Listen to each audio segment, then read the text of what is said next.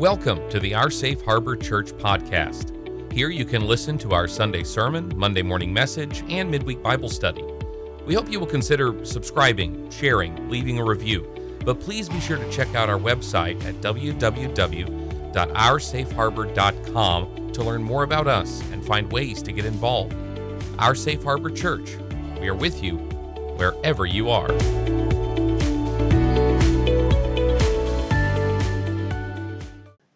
Church. it's good to be with you and good to be here live. I've been here recorded the last couple of Sundays. Those of you that know I had some surgery, thank you for your prayers. Recovery is coming along just fine. Uh, I think we're well ahead of schedule or schedule if you have a K in it.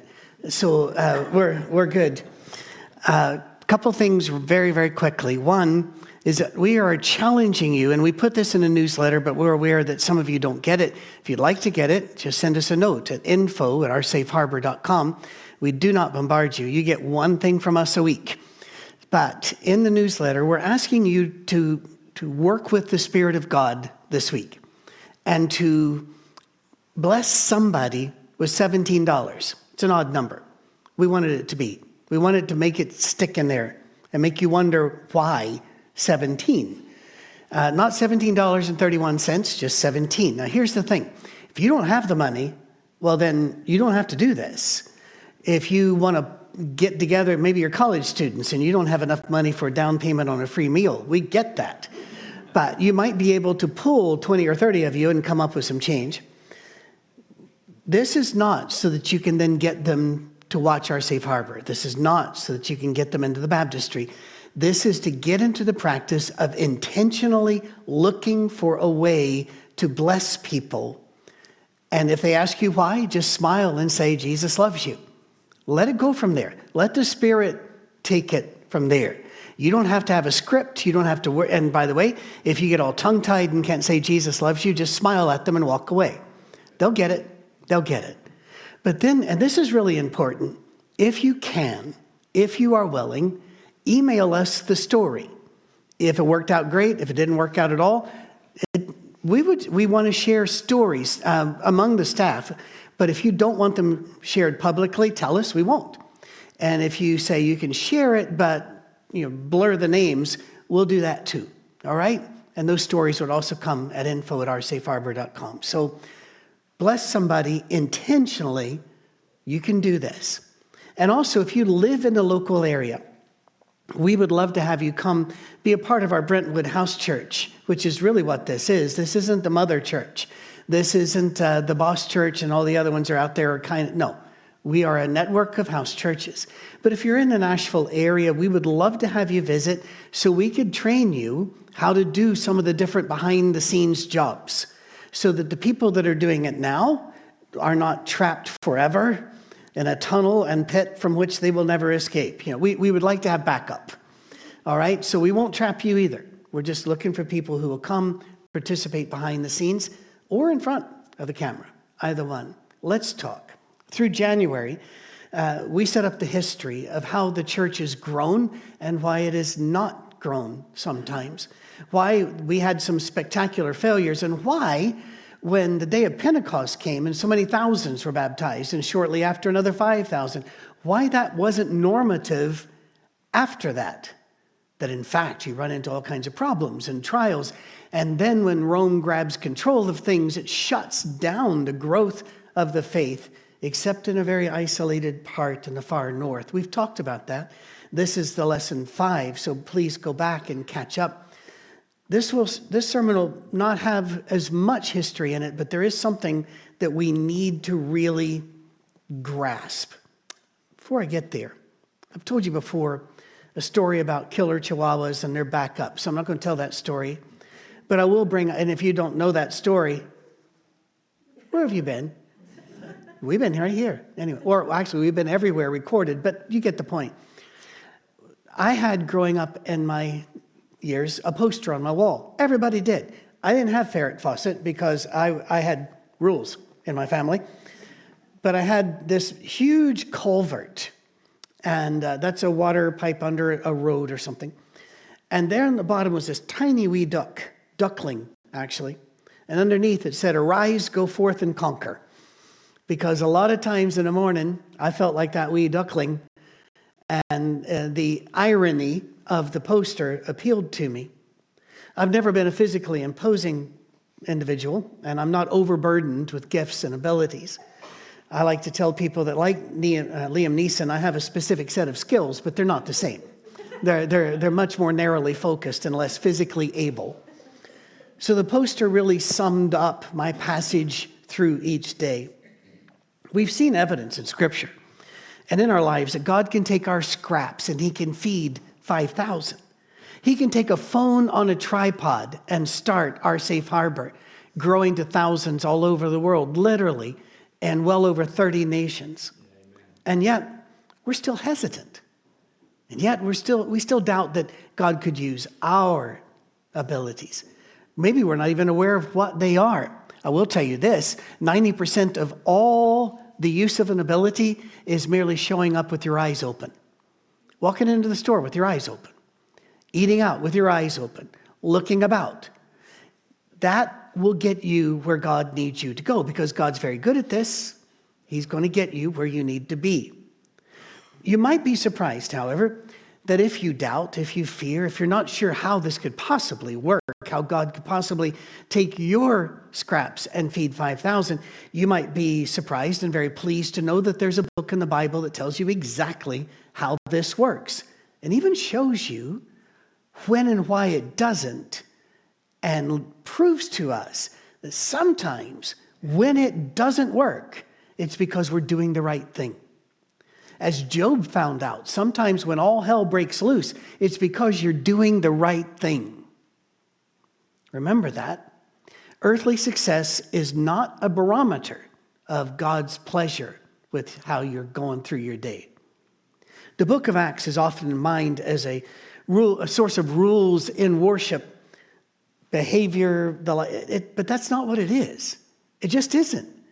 It is a book telling us what it was like for those first pioneers of faith as they took the new reality they had encountered, the risen Lord, and then tried to apply it to their life, to be faithful to what now they knew to be true and sometimes it worked, and sometimes it didn't, and sometimes it was wonderful, and sometimes it was tragic. The book of Acts is history, not prescription. Underline that in your brain. It is history, not prescription. They tried different things in different areas. In fact, the entire New Testament, they tried different things in different areas. Take a look at Paul's uh, instructions to Timothy and Titus about who should be elders or leaders in their community. And you find in Timothy, he always liked to send him to nice places. So he said they must have believing children. Titus, Titus must have been a gunslinger because he sent him to horrible places. When he sent him to Crete, uh, he even said, You've heard it said that all Cretans are drunkards, gluttons, and liars, and that's true. And I'm going, Paul, you can't, that's a broad brush there, Paul. But when he talks to Titus about uh, these leaders in the community, he says their children must not be accused of riot. They're two different standards because you're trying to apply Christ in two different cultures and it's wildly different culture. So this is history, not prescription. The book of Acts is volume two of Luke's masterwork on Christ and his effect upon the next generation. He was a historian, he was a physician, he was an artist. More is known about him than the average apostle, and Luke was not an apostle. He had keen observational skills, and he also had people skills for example, when you read his gospel, he, that's the only one you're going to find out what Mary was thinking when the angel spoke to her. How did he do that? Interviewing Mary. Luke was very amazing in his skill and precision in recording what he heard, and he gave us an amazing account of the life of Christ and then how Christianity spread. It's kind of fun to do this if you've not done this before. The book of Acts is not a long book you know, you, you can really get through it in a couple of hours if you're rushing through. But if you spend a week, let's say, just mining it for pronouns, you will see when Luke joins Paul and when he doesn't, by when he changes us to they. You'll find he, he weaves himself in the story because he was there and he's a, he's a reporter of history from the birth of Christ to the ascension, and now what? The early church. So, saying that, the first five verses of the book of Acts, it, we, we miss this. We really do miss this because we, um, we're so far removed from the story. He writes, In my former book, Theophilus, I wrote all about what Jesus began to do and teach until the day he was taken up to heaven after giving instructions through the Holy Spirit to the apostles he had chosen. After his suffering, he presented himself to them, gave many convincing proofs that he was alive. He appeared to them over a period of 40 days and spoke about the kingdom of God. On one occasion, while he was eating with them, he gave, this, gave them this command Do not leave Jerusalem, but wait for the gift my Father promised, which you've heard me talk about. For John baptized with water, but in a few days you will be baptized with the Holy Spirit. We, we read that and we go, when they heard that, forks would have dropped. I don't know they had forks, probably didn't. Bread would have dropped. Their jaws would have dropped. They would have looked at each other. There would have been um, a frisson of excitement, but there would also been quite a bit of horror, terror. They would not have slept very well. It would have rattled them. It would have kept them up at night. They were, they were faithful Jews. They knew what it meant in the past when the Holy Spirit showed up. Think of this Almighty God, Father, Son, and Holy Spirit, Bereshit bara Elohim, in the beginning, God, and it's a plural word. Bereshit bara Elohim in the beginning, God created the heavens and the earth. Boom, they're there. God made them. Got to be perfect, got to be good, right? God made them. Next line, however, is that the earth is full of chaos and storms and water and wind and it's dark. And then the Holy Spirit comes. And Holy Spirit comes upon the planet and order begins to come out of chaos and disorder. Moses is trying to lead the people of Israel, but Moses had a few handicaps. One, one person can't lead that many people who don't even know him, and you can't talk to them all at the same time. Can't send them a group text uh, because this is before any technology uh, except like the wheel. So it is hard to really harness this. And disorder was growing, grumbling was growing, and God said, I'm going to help you, Moses, lead by giving you people. And we're always asking for people to be at the soundstage, send us videos, like the one you saw today from Josh Turner, who I call my son and he calls me father, and we have for a long time, and there's a story behind that. Couldn't be more proud of Josh. I would, I would grow a beard to be like him, but I have no follicles on the side. So this is it. This is it. This is the sum total of beardage of which I am capable. Beardage is a word. I, ju- I just wordicated it. But God comes upon Moses and says, Let me give you people. And the Holy Spirit falls on these men. And they, the apostles know what happens next. We always see him in the background. Uh, in John chapter 3, verse 8, in the King James, it goes, the, the wind bloweth where it listeth, and thou hearest the sound thereof, but cannot tell from whence it came and whither it goes. So is everyone born of the Spirit.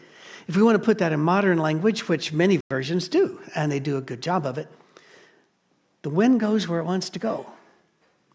And nobody can tell why or when. If you're thinking, well, the weather guys, they didn't have weather guys, hush. He says, but Everyone that's born of the Spirit moves like that. You don't know where they're going. You don't know where, where they came from. You don't know what's going to happen. That's us. If the Holy Spirit comes upon you, He will probably, He will almost certainly not shove you out front and center, but use you in the background to make fundamental changes slowly, very slowly. You probably won't see the fruit of your labor. I've had people send me emails for the last 30, 40 years, telling, thanking me for being responsible for their salvation, because, and long before there was an online. They'll say that they heard me here or that the, whatever I said to them there. And I'll look, look at my wife and I'll say, I have no clue who this person is. I had no idea this was going on.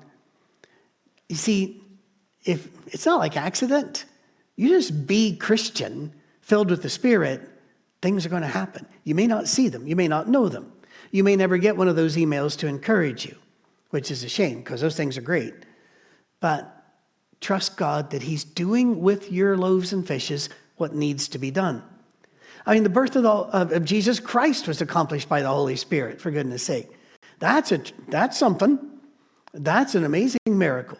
Jesus said he cast out um, demons by the power of the Holy Spirit in Matthew chapter 12.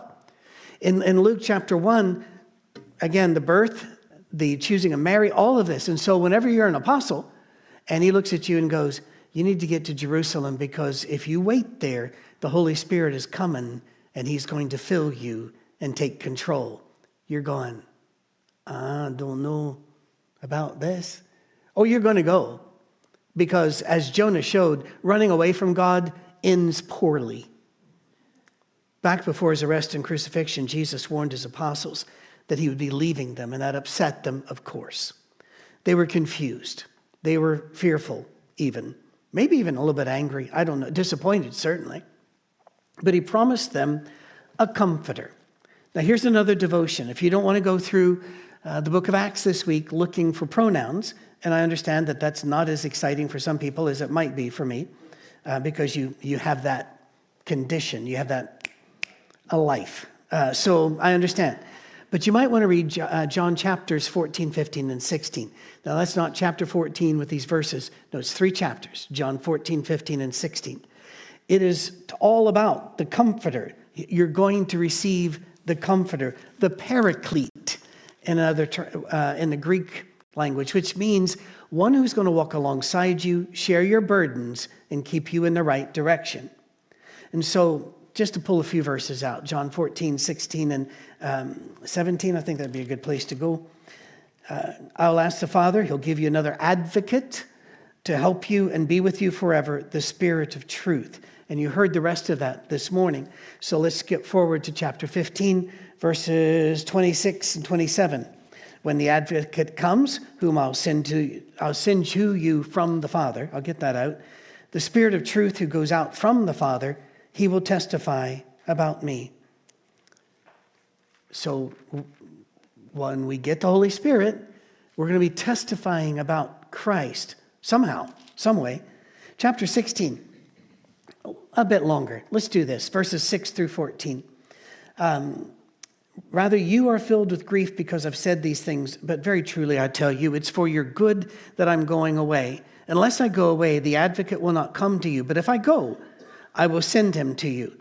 When he comes, he will prove the world to be in the wrong about sin and about righteousness and judgment, about sin because people do not believe in me, about righteousness because I'm going to the Father where you can see me no longer, and about judgment because the prince of this world now stands condemned. I have much more to say to you, more than you can now bear. But when he, the Spirit of truth, comes, he will guide you into all the truth. He will not speak on his own, he will speak only what he hears, and he will tell you what is yet to come. He will glorify me because it is from me that he will receive what he will make known to you. Now, there's a whole lot of twists and turns in that language, so I hope you go and look at the chapters. Here's the point God is with you now. And here's, here's a really biggie, and I, I hope that I can get this through to you. The, the hardest thing in the world is to move from here to here. Now, if you're on a podcast, that's not our, our new video uh, version of it, to move it from your head to your heart. Your head can be convinced of a fact, but unless your heart believes it, it's hard to get action. Well, God tells you, you got you got something in you which is greater than you and which will not leave you. Now, I stress that because I can remember as a boy, my, my father, we were driving past somewhere, and I saw this low slung building with dark, you know, blacked out windows and a few neon signs. And I asked him what that was, and he said, That's a bar. And I said, What are they doing there? And he says, They drink garbage. And, you know, he, was, and he said, You never want to go in there. And, and because I, I said why, I learned early, don't do that, but I said why. And he said, Because the Holy Spirit is with us, and the Holy Spirit won't go in there. So you don't want to go where the Holy Spirit doesn't go. He meant well. Holy Spirit doesn't park himself at the curb. You want to go into a dark place and do something good? He's with you. He's with you when you want to do something bad. That's why the Bible says, don't grieve the Holy Spirit. It doesn't say, don't leave him in the car. He stays with us. Let's help him cheer. Whenever in Luke 3 16, the scripture uh, tells us that you, know, John the Baptist knew the Holy Spirit and that the Holy Spirit was descending upon the Son of God. So now the apostles know that this is going to happen to them, and it's rather terrifying. Of course it is. It's exciting but terrifying. Now, next week, we're going to go into detail about how the Spirit works in and through us. But for now, we're just going to go over some basic facts. They are facts.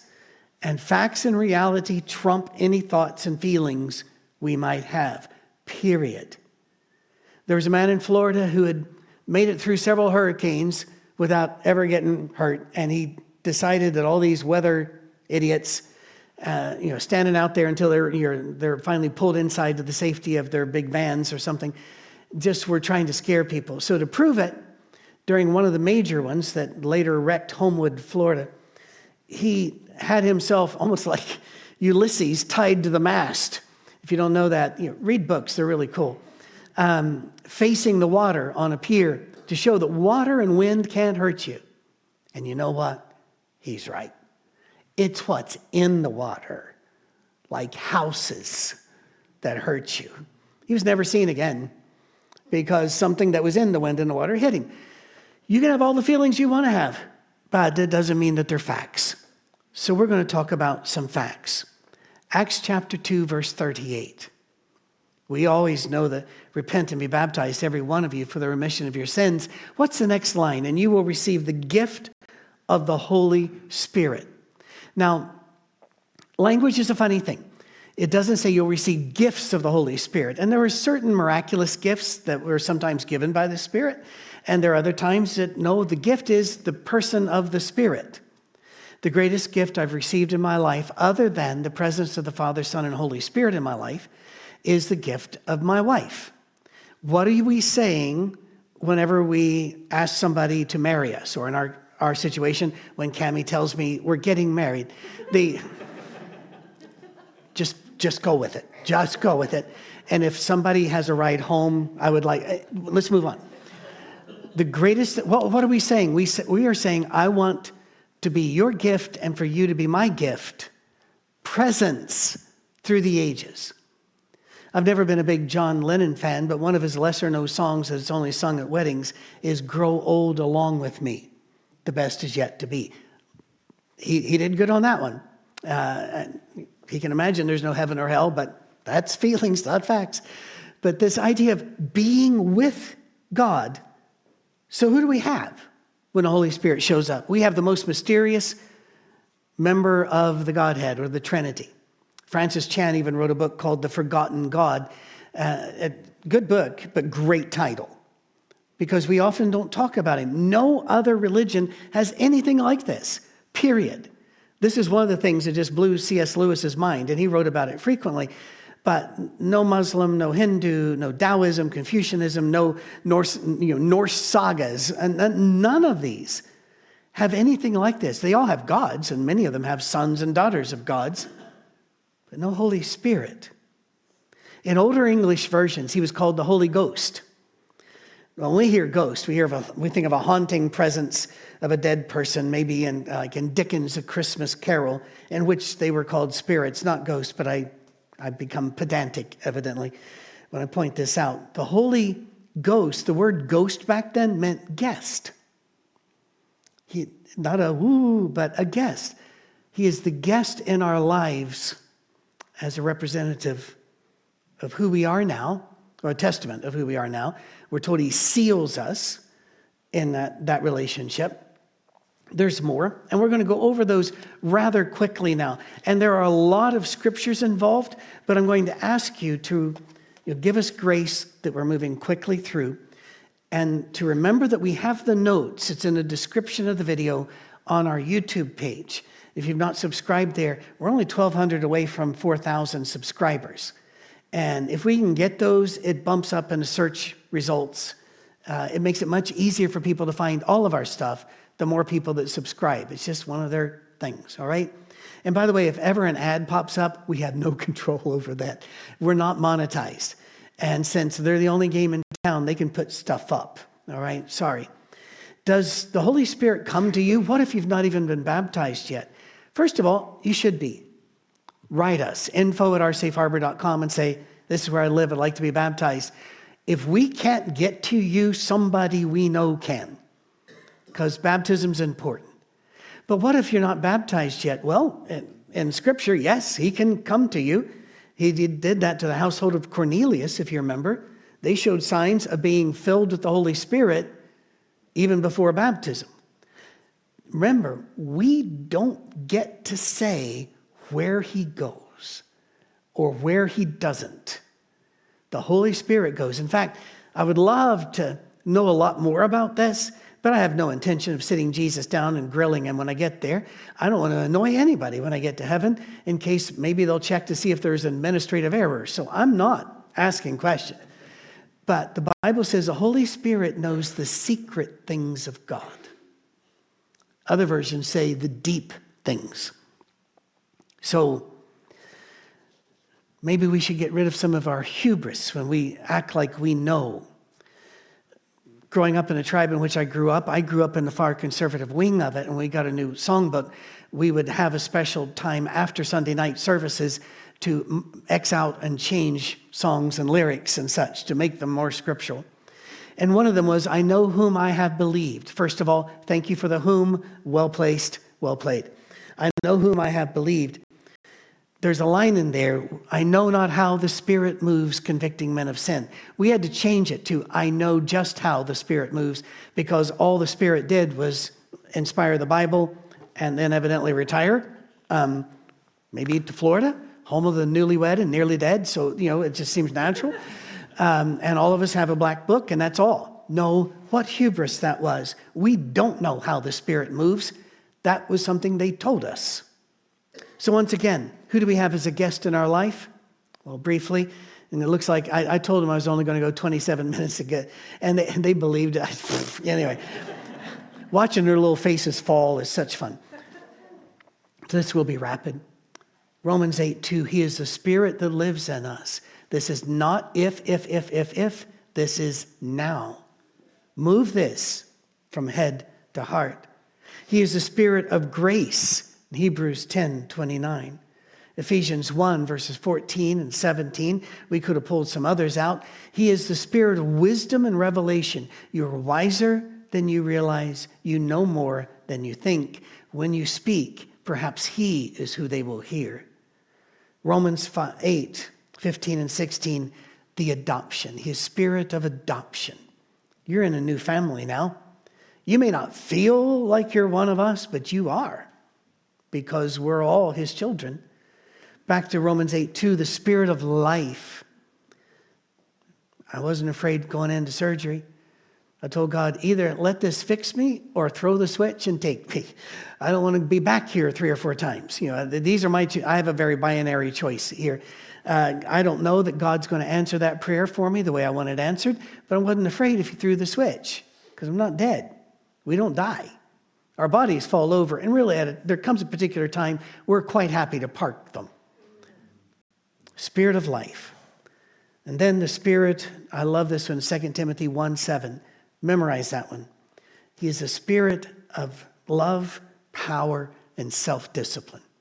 You can do it. You've already got the power. The same power that raised Jesus from the dead is resident in you when you are baptized into Christ. When we read or pre- preach Acts 2:38, we often stress the forgiveness of sins, and so we should. I have sins that I'm really glad got forgiven. How about you?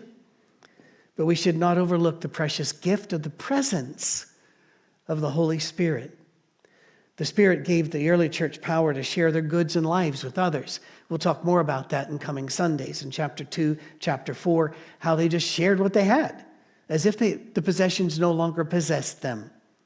They stood up to secular authorities. I love it in chapter 4, whenever the high court says to Peter and John, Don't preach anymore in his name. And Peter goes, You know, whether we should preach in his name or not, and you got this opinion, cool, you got that opinion, but we're going to go ahead and do it. I love that. And then in chapter 5, verses 29 and uh, through 32, once again, they say, you know, you can do what you want to do. We're going to do this because the Holy Spirit told us to do it. It has a power to turn the heart of a zealot and a hater like Paul in chapter 9 into an apostle of Christ. A power to end 1,500 years of prejudice and bigotry in chapter 10 so that Jews and Gentiles now are in the same family. Power to go anywhere, anytime, and speak of God. And now He remains in you. Yeah, over time, but I'll do this and we'll close. Um, we'll pull out a song here, and I'm going to talk about the song before we do that too, because I need your help. I'll tell you why in a bit.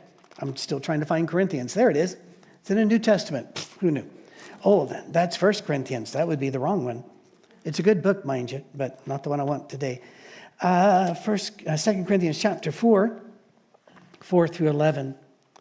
The God of this age, listen carefully, the God of this age has blinded the minds of unbelievers so that they cannot see the light of the gospel that displays the glory of Christ, who is the image of God. We ourselves are servants for Jesus' sake. For God, who said, Let light shine out of the darkness, remember the arrival of the Holy Spirit, made his light shine in our hearts to give us the light of the knowledge of God's glory displayed in the face of Christ. But we have this treasure in jars of clay, that's body, your body, to show that this all surpassing power is from God and not from us.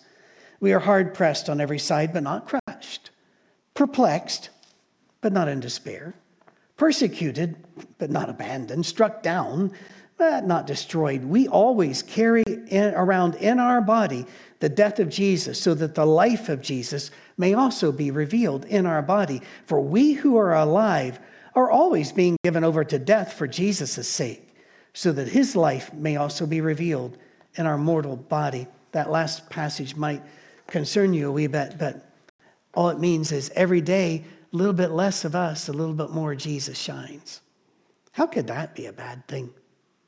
How could that be a bad thing? Since I've already gone over, I'll tell you one story, then we'll go to the song. I preached the world's worst sermon. It was awful. That was a lead turkey that wasn't going to fly. I knew it about eight minutes in. I knew that all my study had come up with the world's worst sermon. I even went back, tried to repeat a couple points just to see if I could salvage it. And when I realized I couldn't, I just quit. Stepped down. In this church, they would everybody that went would stand up and sing a song they called a song of invitation. So if somebody had been touched by the service or by the hand of God somehow, they'd come forward to be baptized or you know, repent of sins or the like. The lady came forward. She sat on the front pew, and my first thought was, What are you doing here? But I, I went and sat beside her and I asked the question I always ask, which is, What can I do for you? Um, and she goes, I want to be baptized. Should have left it there. Um, couldn't.